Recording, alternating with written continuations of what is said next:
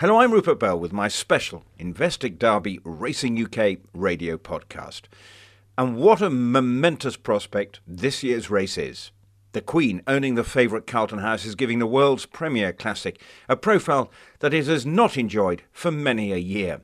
Sentiment aside, the facts are the horse is a worthy favourite after his excellent win in the Dante, and there are plenty of question marks about his likely rivals. Some people have suggested, though, the York trial was a poor race. There is no doubting it was a muddling contest, but Ryan Moore got the best out of the colt, and his winning burst was mightily impressive. Since then, all is reportedly going well, and for the Queen, despite having recently had a full-on schedule that would make someone at half her age wince, is, according to her racing manager John Warren, as excited as anyone about the thought of winning on Saturday when he spoke to reporters at the recent Breakfast with the Stars at Epsom. Well, the Queen's probably going to be the calmest person on the racecourse on Derby Day externally, because that's the way she is, but she'll be very excited.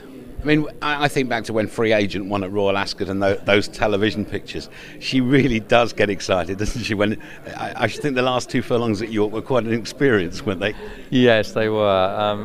And the Queen listened to it. I watched it on the television, and I was listening to her shout, "Oh, he's going through the gap," which is marvellous, and the fact that she gets so excited like that is wonderful. And she's been up and actually seen the horse. I know that even Sir Michael said, well, unusually him, he'd actually filmed a gallop, which is not something Sir Michael normally does. No, well, I asked him in the spring if he'd mind keeping the Queen well informed onto the build-up, because of course the Queen's interest is just as much the training and the development as much as actually the winning. The trophy lifting and winning is very secondary to all the other parts of it. And the thing is now, are you getting the right vibes from Sir Michael? I mean, the piece of work that he did last week seemed to be great, and the piece of work he's done this week seems to be great. He's just ticking the horse over now, I seem to get him here as Sir Michael would want him. Yeah, the horse is all in one piece, and I did see him do a piece of work yesterday morning, which is very...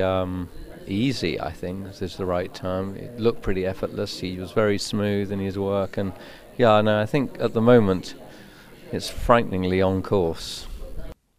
Fingers crossed there, and you can sense the nervous anticipation in his voice. But what of the challengers? I must admit, I think Native Khan has the credentials to be a royal party pooper. Despite being crushed by Frankel in the 2000 Guineas, and who wasn't, Ed Dunlop's charge is maturing nicely, and last Thursday at the press day, the new market handler saw the day as the perfect opportunity to get the horse used to the unique Epsom surroundings, and believes it was an exercise well worth doing. But we really came here for the overnight experience. First time he's been away from home in his life, practicing the paddock and sort of mimicking the parade. So the horse behaved immaculately, moved very well, and looked very balanced on the track. And above all, I mean, he's a horse, he was the one that was staying on at the end of the Guineas, and that has so often been the biggest positive clue to derbies through the years. I'm thinking back to the likes of Generous. Absolutely. If he stays, I think he'd have a very good chance. We're only going to find that out on the day. But he's grown up mentally enormously as this season has progressed, and, you know, seeing the way he behaved today and last night in the stables has given us great hope that he'll behave well on the day. I know this is probably your best shot at a derby so far, but how much can you draw on those Oaks winning experiences with Ouija Board and Snow Fairy to help you now in the preparation of this horse for Epsom? The preparation's done. I mean, the horse is ready to run. We want to have a trouble-free 9 days or whatever it is.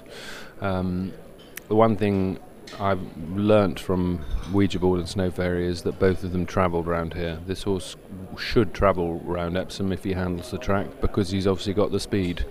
The rest of it's in the lap of the gods, but that's the main hope I have, is that he may not be good enough, we hope he is, but he will travel through the race, and you've got to be able to travel around here in a race like that. It's very exciting. As you said, it's our best chance of possibly having some success in the derby, and we're really looking forward to it. Another trainer giving his horse a view of the unique undulations and demands of Epsom was French trainer Andre Fabre, and he was unusually bullish about his hopes for Pour Moi. His record is wretched in the race, but part owner Derek Smith was pleased with what he saw. He looked at his action, was good. I really listened to other people on those things. Everybody seemed impressed with him. Andre said he always sweats as he did this morning, and that he'd be more concerned if he didn't do that. The jockey seemed happy, everybody seemed happy, all the scribes who saw him were happy, so I know when Andre's happy, we're all happy. I know that Her Majesty, of course, with the favourite, she's been spying the opposition personally, having been to Coolmore, she's leaving no stone unturned. No, absolutely, you know, but... you know, it's a difficult one, isn't it? But I mean, she wouldn't want it any other way because she's a great sports lady, and she wouldn't want to win a soft derby. This is going to be a very special derby for all sorts of reasons, isn't it? Oh, it is. I mean, it really is. I mean, you're going to be the people that nobody wants to win. So, who will crash the royal party? I think it will be Native Khan, who looks excellent each way value. Whatever, it will be a very special weekend, and if the Queen does win, no one will begrudge her the racing success of her lifetime. Enjoy your racing week.